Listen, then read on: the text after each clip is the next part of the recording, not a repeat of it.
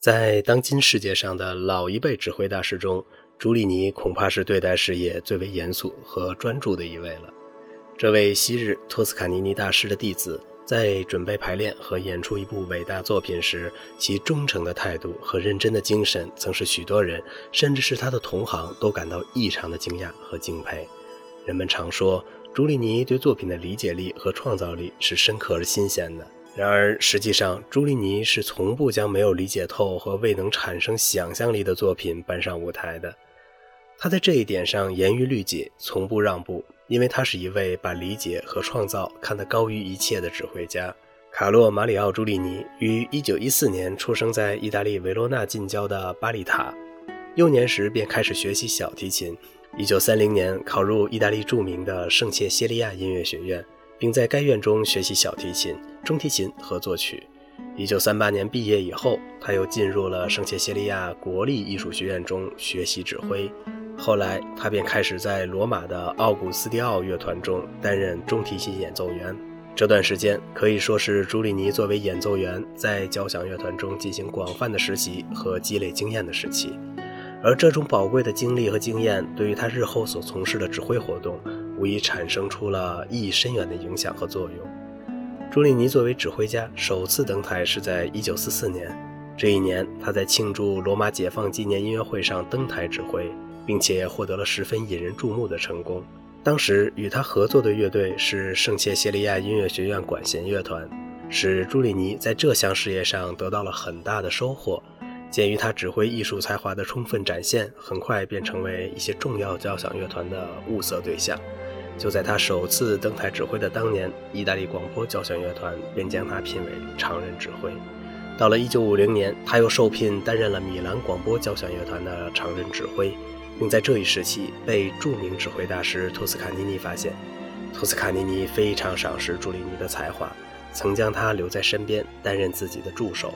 这使得朱利尼在这位现代指挥艺术泰斗的手下得到了悉心的指导和培养。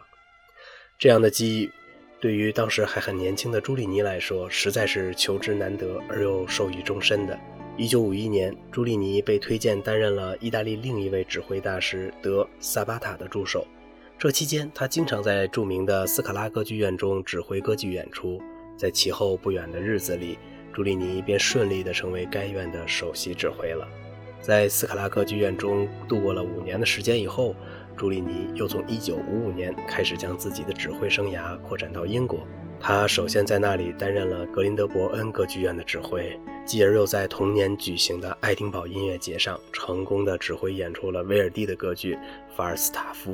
值得一提的是，作为一名日后名扬于世的指挥大师，朱利尼从这时起就已充分显露出了超人的才华。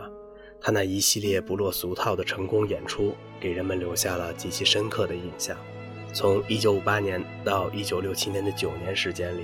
朱利尼一直是著名的英国皇家科文特花园歌剧院的常任指挥。这期间，曾是他的歌剧指挥生涯中最为辉煌的时期。他在这段时间里曾多次指挥了威尔第的《唐卡洛斯》《茶花女》等一系列伟大的歌剧。与此同时，他还广泛的同英国的许多著名交响乐团合作，举行了无数成功的交响音乐会。这一系列有意义的活动，使得他在英国的声望达到了令人瞩目的高度。从二十世纪六十年代开始，朱利尼便将自己的指挥范围扩展到了美国和整个世界。他曾在美国的芝加哥交响乐团中担任过首席客座指挥，与乔治·索尔蒂一起共同领导着这个具有光荣传统的乐团。1978年，64岁的朱利尼又正式担任了美国洛杉矶交响乐团的音乐指导与常任指挥。在洛杉矶交响乐团工作期间，可以说是朱利尼辉煌指挥生涯的又一个高潮。他以其崇高的威望和杰出的天才，为这个乐团跨入世界一流乐团的行列立下了汗马功劳。此外，朱利尼在六七十年代还屡次指挥了以色列爱乐乐团的和维也纳交响乐团等一系列世界著名的交响乐团。随着他的知名度一天天扩大，人们便将他看成是继托斯卡尼尼、塞拉芬和萨巴塔之后的最重要的意大利指挥家了。一般来说，一个成功的艺术家的造就总是离不开实践这个因素的，而朱利尼在这方面则更是一个突出的例子。他是一个逐步通过实践而达到艺术高峰的指挥家。青年时代，他曾在乐队中担任过小提琴和中提琴演奏员，特别是在罗马的奥古斯蒂奥乐团中，朱里尼曾在这个乐队中由最后一把中提琴上升为首席中提琴演奏员。他在这个乐队期间，曾在许多老一辈指挥大师的手下演奏过，这些大师包括理查施特劳斯、蒙特、瓦尔特、福特文格勒、文格尔贝格、克列姆佩勒和莱纳等人。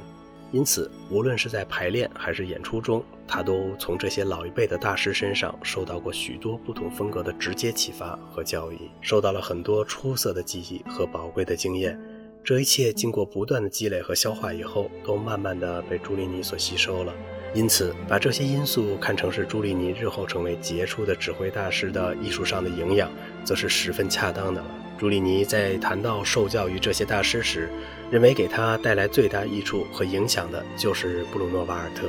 他认为，在调动乐队队员的主观能动性，也就是每个乐队队员对音乐的自发创造性和表现欲上，布鲁诺·瓦尔特的技巧和手段是独一无二的。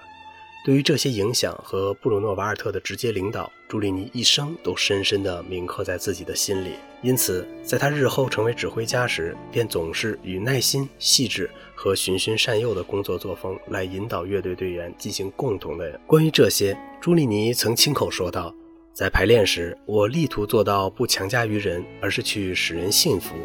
我努力把每一位音乐家身上的最好的东西表现出来。”如果有必要的话，我会在总的概念的许可下，赋予他们以独奏家的那种自由，这样就很容易将他们身上的最好的东西表现出来。以上的话充分说明了朱莉尼在调动乐队队员和演奏积极性上的态度和方法。其实这些做法也是他当时任乐队队员时所积累下来的经验。他为此曾经回忆道。当我第一年在乐队中担任中提琴演奏员时，曾在瓦尔特的指挥下演奏了勃拉姆斯的第一交响曲。在这次演出结束以后，我有这样一个印象，就好像刚才我是在演奏由我独奏和乐队一起演奏的勃拉姆斯的第一交响曲，因为我太投入音乐了。在这里，是瓦尔特使得所有的乐队演奏员感到他们是在创造音乐，以及认识到他们的演奏具有多么大的重要性。从这个事例上来看，便可明显地感觉到朱利尼在这种观点上与瓦尔特之间所具有的一脉相承的联系。朱利尼是一位认真、细致和严肃的指挥家，他有着崇高的艺术道德、丰富的艺术趣味和深厚的艺术修养。他那对于艺术一丝不苟的态度，前面已经提到过了，而他在指挥和训练乐队的方法和态度，则可以非常清楚地说明以上的问题。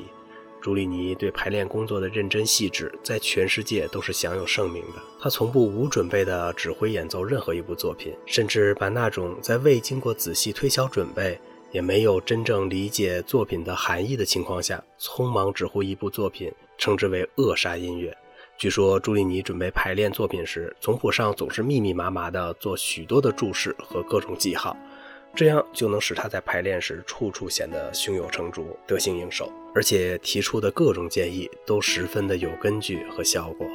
关于他的这种做法，许多乐队演奏员都有着切身的体会。圣路易斯交响乐队当年的乐队首席雅克·伊斯雷尔维奇曾说过：“朱利尼总是在总谱上注释得很完备，这样在排练时他就确切地知道在什么地方应该怎样和为什么要这样。”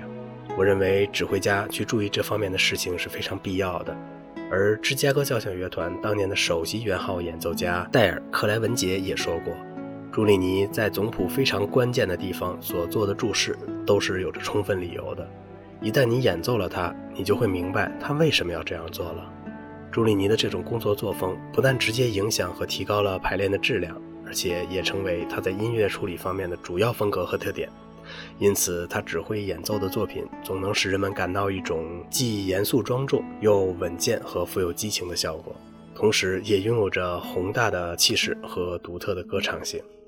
朱利尼的演奏曲目也是很广泛的。虽然有人认为他的演奏曲目积累得很慢，但那主要是他对自己在艺术上要求过严所致。而实际上的朱利尼是一位掌握了大量不同风格的作品的指挥大师。他指挥的作品的范围涉猎到了歌剧、交响乐等很多题材形式。其中，在对贝多芬、勃拉姆斯等人的交响乐作品以及威尔蒂等意大利作曲家的歌剧作品上，他的演示都有着深厚的造诣和精湛的效果。朱利尼在艺术上是一位备受人们尊敬的伟大音乐家，而在为人上，他又是一位谦逊和蔼、平易近人的好人。他对艺术的追求是严肃诚恳，而不掺任何假的。这种崇高的艺术道德和良好的作风，完全是根基在他那伟大的人品和善良的本性上的。追求艺术上的更加完善，为人类奉献出无价的音乐珍品，已成为他一生中的重要准则。从这点上来看，他的确是一位把理解和创造看得高于一切的伟大指挥家。好了，今天的节目就到这里了。如果您恰巧听到了这个小小的播客节目呢，请您点击一下订阅，呃，关注一下主播，感谢您的支持，谢谢。